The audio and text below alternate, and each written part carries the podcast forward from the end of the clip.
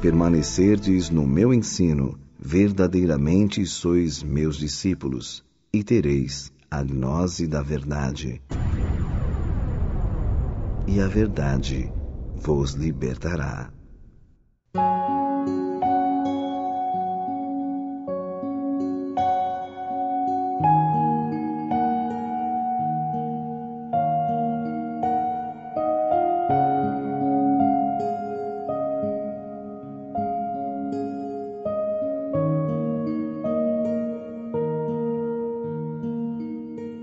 Você deve estudar e aprofundar conhecimentos e experiências em torno do ideal que abraçou.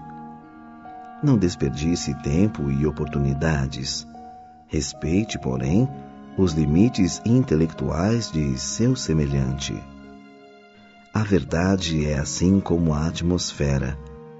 Há diferentes climas pelas regiões do planeta. Cada pessoa respira o clima de sua região.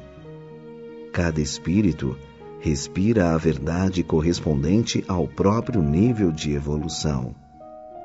A verdade que alimenta uma pessoa pode asfixiar outra.